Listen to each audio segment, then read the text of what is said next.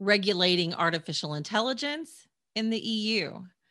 I'm Tonya Hall, and joining me is Dr. Benjamin Mueller, Senior Analyst for AI at the Center for Data Innovation. Welcome, Ben. Hi, a pleasure to be here. What is the mission of your organization?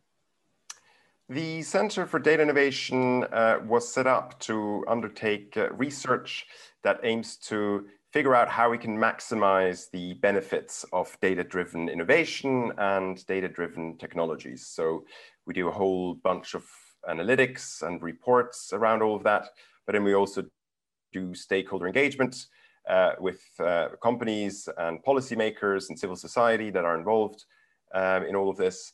Um, and so in addition to the analytics, uh, we also do uh, policy advocacy work. Um, and so I'd say we basically, to sum it up, are a um, innovation technology focused think tank. Good, good summary. European Union officials just recently proposed new regulations for certain artificial intelligence use cases. Summarize that for us, will you please? Yeah, so this is a world first. It's the uh, first attempt to create a binding set of rules, um, an overarching law that regulates the development and deployment of artificial intelligence. This has been in the works for a couple of years. Um, the EU has uh, run an extensive policy consultation phase and has taken a, another uh, year or two to, to draft this legislation. Um, and the ultimate purpose of it uh, is to set uh, legally binding guardrails around how the technology is developed um, and how it is used. It's a very extensive law, uh, including the appendices. It runs to almost 150 pages, uh, which is uh, illustrative of the level of, of detail um, to which they have gone in an attempt um, to harness and constrain the technology along with the preferences of the European Commission. What are some examples of high risk AI use cases? Yeah, so the Commission has uh, uh, embarked on what they call a risk based approach.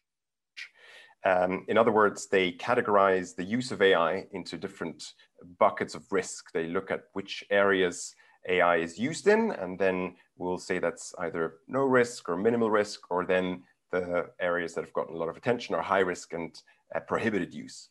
Uh, the high risk areas um, are pretty uh, expansive. Um, basically, they the benchmark they applied are um, any use cases of AI that pose fundamental risks to um, safety or the uh, fundamental rights of citizens in the European Union. So the high risk sectors are uh, critical infrastructure where an AI system could put people's life or health at risk. Educational and vocational settings where an AI system is used to determine access to training or education anything to do with employment, worker management, or self-employment, um, essential private and public services, um, including access to financial services like loans, um, but also access to welfare services. Uh, law enforcement, migration, asylum and border control, um, including verifying uh, travel documents, and then the administration of justice. Those are the uh, officially listed high risk AI sectors. When might AI use be prohibited? AI use is prohibited in a certain number of circumstances. So, uh, what the EU has ruled out is any use of social credit scoring in the manner that it's deployed in China. Not social credit scoring per se, but social credit scoring where you're basically collecting attributes in order to formulate a judgment on someone's fitness in an area that's unrelated to the attributes that you're collecting, and it's done by a public entity.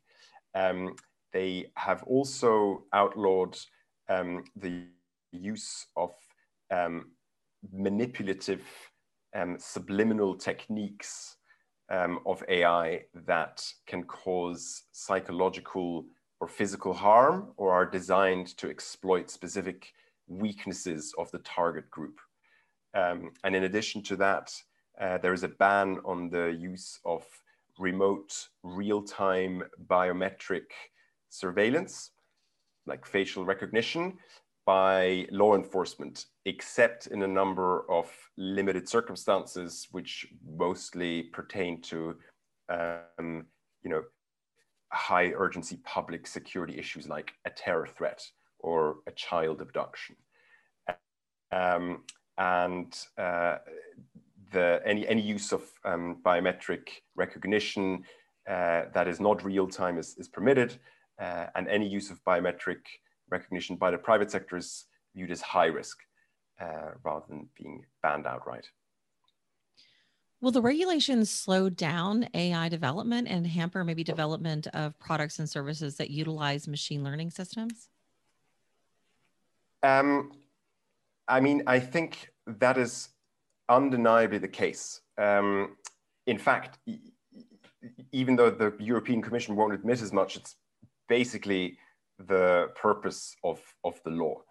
Um, you know, the idea behind the law is to um, create uh, a bunch of rules and the framework um, that ensures certain standards are met um, before you can bring a product to market. Uh, so there's a very extensive conformity assessment process that accompanies the development uh, and deployment of AI. And that by definition has to slow down the development of AI. Um, the European Commission is convinced that there's certain accompanying measures to stimulate startups and innovation that will encourage the development of AI in Europe. Um, and they also say, and that's true, uh, that the law once passed provides a degree of certainty around what's expected from AI developers and users. Uh, but the central unaddressed problem, which really is an enormous own goal as far as I see it, is that these regulations are going to impose, you know, pretty hefty costs on those trying to build um, new and, and, innovative businesses that, that use AI. Um, and so this actually goes to the core of how the law is set up. As I explained before, it goes for a risk-based approach rather than a sectoral one. So rather than saying we're going to regulate AI in cars and create a law for that, and then AI in employment and create a law for that, and basing those laws on uh, evidence of actual harm. Um, what the law does is, it identifies areas as a whole in which AI will likely pose high risks, and then it imposes restrictions on any AI applied in those areas, uh, whether they are actually risky systems or fairly anodyne systems. And I think it sort of underestimates the extent to which AI is already being used in very innocuous um, cases in, in some of these sectors. Um, and, you know, if you are um, some kind of educational institution that wants to build some machine learning based uh, tool that assesses, I don't know, whether, you know, your geographic location mixed with some uh, demographic attributes in order to help classify candidates um, then the, the, the cost, the upfront cost of developing that uh, is going to be pretty pretty vast. And moreover, you, you run the risk of falling foul of the regulation. So any small institution or any um, company that is newly started or doesn't exist yet and that wants to build AI in high risk sectors is going to have to ask itself, do I have the time, money, and expertise to comply with the pretty extensive set of requirements that the law creates. Um, and I think that uh, many small organizations um, will say no. Um, and for people who are determined to build these companies, they are just simply better off doing that in the US or, or the UK, growing big there, scaling there. And then once they can shoulder the cost, then they can enter the European market. Um, and so that's why my assessment is most definitely uh, we will see a slowdown of AI development in Europe if this law is uh, passed as it is currently designed. The EU led the way on privacy with GDPR. What are the chances that other nations, especially the US, will copy the EU's artificial intelligence regulations? Well, that's an interesting question. This is certainly the aim of the European Commission. They see the GDPR as a successful regulatory model and they want to emulate that success. Um, the GDPR, as you will remember, had major implications for global data transfers. Um, any website servicing EU users had to abide by the GDPR's rules. And that prompted some to stop serving users uh, with European IP addresses um, because they felt they couldn't abide by these rules. Um, and this same uh, model of extraterritorial application applies to the AI law. That is to say, if you have an AI service that is in one of the high risk areas or even in the medium risk areas, um, and your service touches or is available to European users, whether or not you are based in the EU, you need to then abide by the law. The EU knows that as the world's largest and most prosperous economic zone, it has major leverage over companies from other regions that want to sell goods and services to Europeans. The law is, in fact, uh, a kind of a, a perverse admission. We failed to build any major internet and technology businesses here in Europe. You know, of the top 30 um, technology companies um, by market cap, one or two European. So it's saying we don't innovate in the private sector, but we do have a competitive advantage on regulation. Um, and in fact, the EU as an entity is uniquely suited to drafting these kinds of complex laws. Um, it's a society that's steeped in the civil law tradition of sort of top-down edicts that regulate down to the micro layer how a technology should be built and deployed. And because the EU has a single market composed of 28 member state economies, there is an obvious rationale for uh, drafting laws like this because you say that kind of unified law um, regulating AI means that businesses that abide by the law can sell AI products um, across the EU. Um, but in addition to that, the EU absolutely wants its AI regulation to become the global standard. There is a first mover advantage at play here.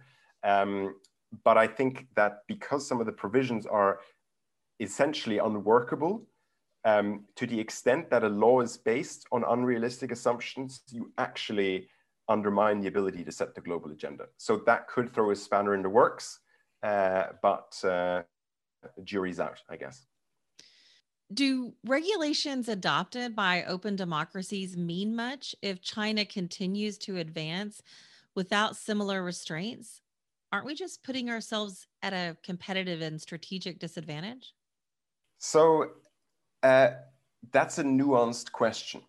Um, and I would break it down in two parts. I think that there absolutely is a case for like minded uh, nations with sort of liberal democratic values to try and set um, certain regulatory benchmarks as to how we want AI to be built and deployed and have certain conditions around safety and transparency um, and sort of user welfare. Absolutely. Uh, I think that a fragmented approach, and by that I largely mean um, uh, division between Europe and the US, is going to undermine the ability of us to have a sort of cohesive stance on what vision we have for AI. Because AI is a technology that, if, if used in certain ways, does have a sort of innate authoritarian potential. And we're really seeing that play out. In China, it makes mass surveillance um, extremely easy um, and you can sort of weaponize the technology against uh, your own population.